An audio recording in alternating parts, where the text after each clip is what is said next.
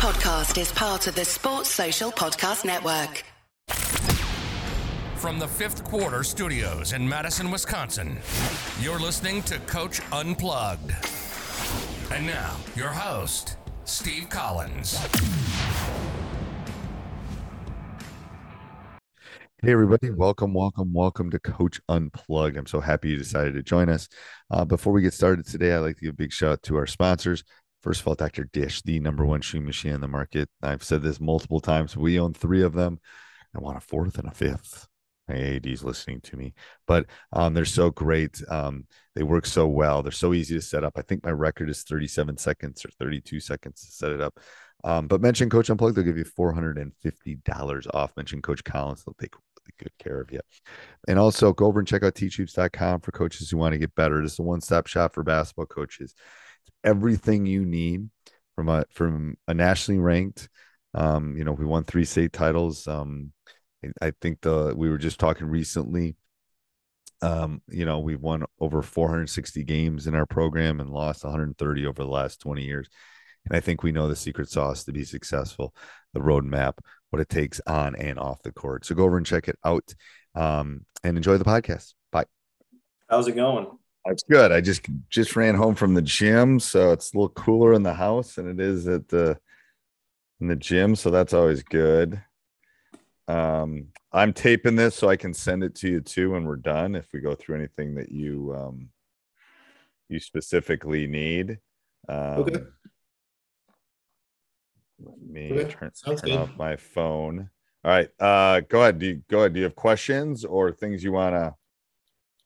Yeah, I got a list. Okay. But I'll give you some background. I know that that context will probably help. So last year was my first year coaching at the varsity level, at least. Okay. And I took, I'm new to the school. So I grew up around 15 minutes from the school. So I thought I had an idea of what I was walking into. So I'm laughing because I've heard that like a million times. It's like you never really know until you know. But yeah, go ahead. Right. So yeah, I went to I'm from Missouri. So 4A is pretty large school. The school. What's the sizes? It goes, what's the biggest to smallest? Biggest is 6A. 6A so, to 1A? Yeah. Yeah. Okay, wow, I thought we had a lot of classes. Okay, we go from one is our big to five, which is our small. So okay. Yeah, so one is small and then six is big. So whenever I went to school, I went to a decent sized school, I would say. And then 15 minutes down the road is a small school, which I'm coaching at now. And when I say small, I think that high school has 60 kids total. So 60 total, yeah, so 13 to 20 kids per class. Okay, so yeah, I just thought it was a smaller version of what I was used to, but definitely isn't. So the learning curve is, the kids don't understand as much. I don't want to call them dumb or anything, but there's definitely a learning curve difference. Okay. Yep. So that's one of the things. And the other thing is they haven't won a game. So before I got there, they hadn't won a game. I think it was in 3 years. Okay. They've never really experienced any kind of success. It's hard because you basically, let's assume half are boys. Are you boys or girls? Boys. Okay, so you assume half are boys, half are girls. That leaves you only 30 to, and then half. Wow. Okay, so you're dealing with a very small number of players. Yes. And it's like a really rural community. So, 15 of the kids are farmers that have no interest in sports. Right. So there's 10 kids on the baseball team. So it's like a baseball community. Which is tough, another obstacle. Yeah. I don't want to think. No, I get it. So the obstacle is you got to get players. Like right, you gotta can. So how's the youth program? So it was non-existent. And that's one of the first things I did was, well, I asked, around the parents, if there's anyone that would be willing to step up and coach the youth program. They all were kind of shocked that I was even asking. But I ended up talking my dad into coaching the youth program. Okay. So we have that. So sometimes started. I'm going to say the plus of that is you don't have a parent. So that's a plus. Right. You have a non-parent do it. Sometimes all we can do is find parents. But yeah, I think, okay. So, and then how many, so you got, okay. So what grade levels and did you start that at? Started it. So I actually have a nephew that he's in second grade, but he built like a fourth or fifth grader. Right. So we started it third through sixth. We actually had two teams. We had second, third, and fourth, and then a fifth and sixth grade team. That's a good idea. Yeah. And what I would do then, if you're moving forward at some point, I'd go 6, 7, and then I'd try to leave 8 by itself. The reason being, like, even the grades, if you can do that. I don't know if the numbers wise, but trying to get them more ready for high school. Like if you can leave 8 together, that's helped other small communities. I know you group 6 and 7. And again, you got to go grab some 7th graders, throw them in the 8. You do that, but you try to leave a group kind of, this is your 8th grade group. You're going to come in together, blah, blah, blah, blah. So that's been successful for other programs that I've helped. And again, that's down the line. I think you're right. Starting, let's get them before they get into baseball or whatever, hook them before they get into some other stuff. I think that's a good idea. So, and fundamental shoot. So I'm going to tell you one thing you should be working on, and it's hard with kindergartners, but the smaller the school, the more you should be working on shooting and ball handling. I mean, if you can shoot at that, I don't know. Right. You coached a year. If you can shoot, you probably take care of a lot of your problems. Yes. So our biggest detriment is ball handling for sure. Right. Because if I'm superior to you, I'm going to press you, turn you over, and then I'm going to score. So that's why I said, but shooting you got to get the ball over half court to be able to shoot. I get it. So ball handling and maybe wait till middle school, but shooting should be from 6 through 8. All they should do is be taking shots. So that's one of the good things about this is whenever I took the job, they had an opening for a middle school coach too. Okay. And I just went ahead and took that as well. So middle school is 6th through 8th grade. The class 1. Yep. So I have them like school sponsored sport. Right. Okay. And then our youth program is like outside of school. They're just playing like other, area schools and like parent coached teams. Okay. Yep. Okay. So you got them playing. That's good. That's your first step. Okay. Yeah. So that's kind of the background. Then I'll start with the questions. So, last year was tough. The good thing is we just had freshmen and sophomores. So we didn't have any juniors and seniors on the team at all. Really? Okay. Really. Yeah. That's good. The best thing about a freshman is they become a sophomore. I'm telling you, that's the best thing. Okay. Yeah. So the downsides is we only had, we started the season off with 8 kids, which was tough. A few of them have never played before. And it showed, obviously. Yep. We lost one.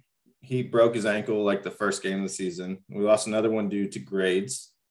And then another one got diagnosed with like a pretty severe illness that wouldn't allow him to play. So at the end of the year, we only had 6, sometimes 5 kids.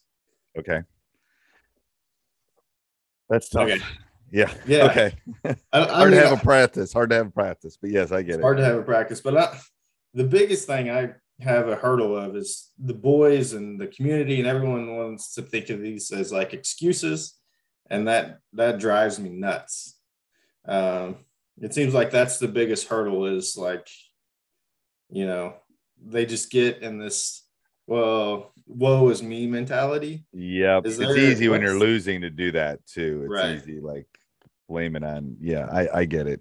Do you have a group? So here's a question. Do you have a group that's coming that really loves basketball, that loves doing it? Like, is there a group? Yep. So they were sixth graders, so they would have been like the first time they were ever, you know, introduced to basketball. There's a few kids that are, you know, that'll be the group I think that changes things. Yep. But I will say we just had two juniors, and the two juniors that'll be juniors this year, they're decent. So like, you know, one's an okay shooter. He's an okay scorer. You know, for 1A, I think he had a couple 20-point games, and then we got a, you know, relatively decent ball handler that's a junior as well. Okay. They're kind of our leaders. Okay. And then the other kids, you know, we got one. If you have a couple of those, the rest of the kids are going to follow. I'm just telling you, like, it's like leading the pack. So that's one of the issues I run into is those two, the two better ones at the high school level, they have a hard time buying in, or they're kind of lazy. Okay. So how would you, I kind of baby them along the way, and I'm not sure that was right. I didn't want to like. And they're freshmen? Well, they'll be juniors. They were sophomores. What do they want to do? Do they want to play after high school, or this is just for fun, or what's? They're not going to be good enough to play after high school, I don't think. But one of them is a good baseball player, and he has a chance at, you know, like playing baseball somewhere, right? Like that. Okay. Well, I think as a sophomore, that's okay, but I think you gotta have a discussion with them about expectations, and here's what's going to happen, and we want to win, and here's what I expect from you guys. And do you want, because they're competitive, I'm guessing they want to win. They don't like getting embarrassed. So I think you have that discussion with them. I mean, that's what I've done in the past and seemed to work. You know, it's not an easy discussion, but it's like, here's the way it is. And, you know, the lazy part, it's probably, I mean, it's harder in a small, there's no one pushing them. That's the problem. Right. Yeah.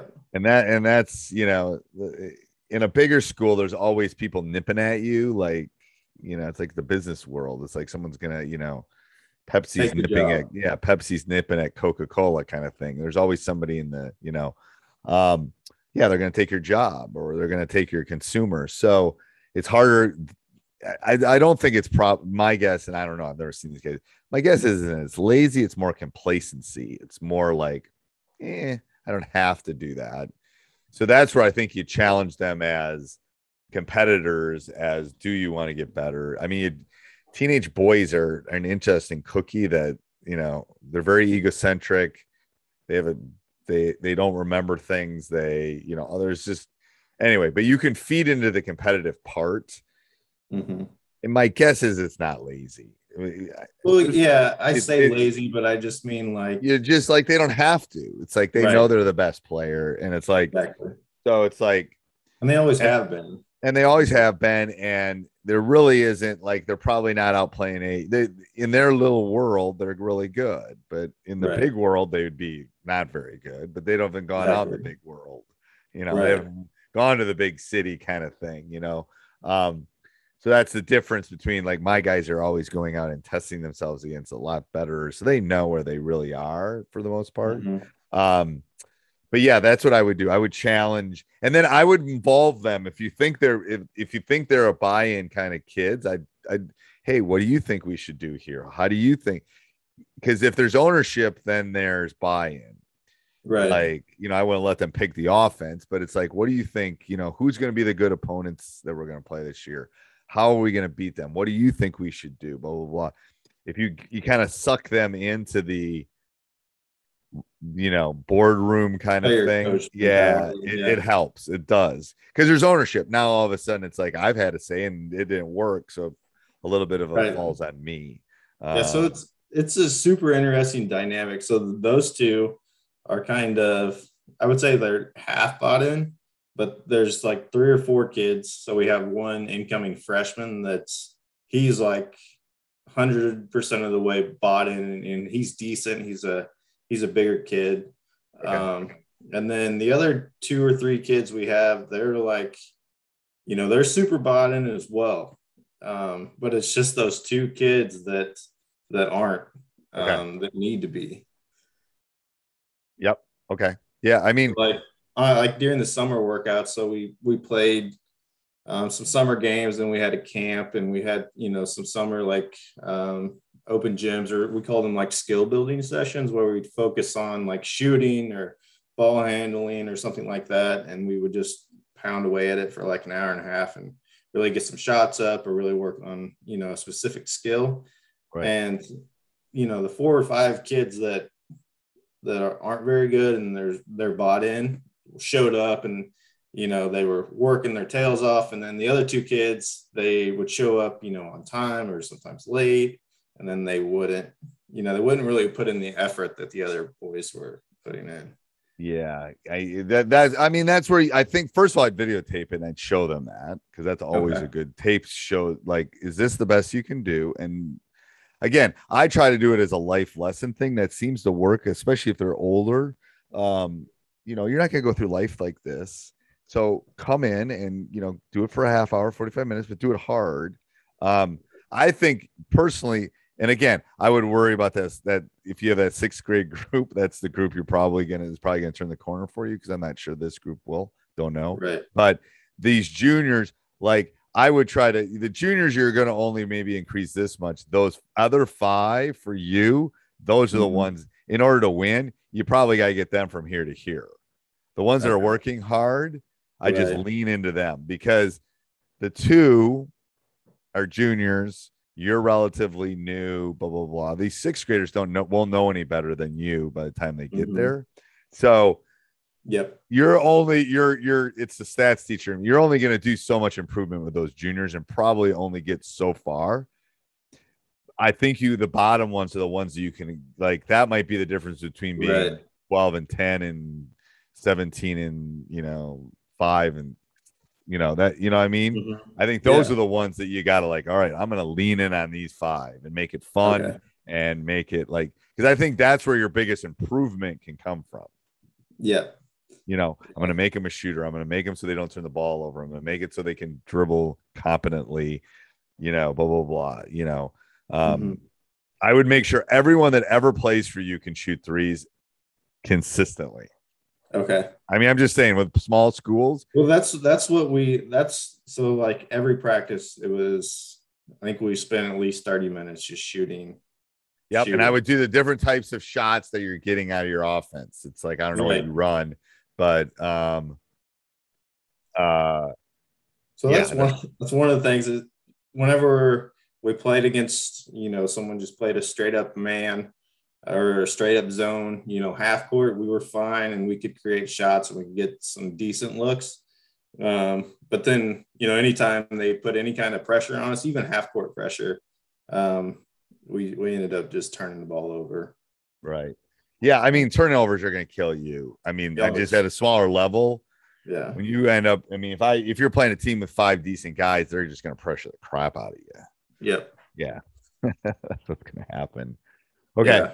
So I think that's the solution to that, is try to get those guys, you know, if let's say they're a 10 is an All-American and they're a 3, try to get into a 6, because that's going to help you win more games short term, probably. Right. That's what I have found. Especially with the low numbers. I'm boggled by the number of numbers you have, but I had more in my open gym today that you probably got in your school. So yeah, that's crazy. Yeah, we had an open gym on Saturday or Sunday night. That's why we couldn't do it on the call on Sunday night. Right. is we just had 4 people show up. So I'm hoping you're doing a lot of like shooting, but in Triple A, but it's small sided game stuff too, like 2-on-2, 2-on-1, 1-on-1. Yep. Make those bottom guys, unless they're totally not athletic at all.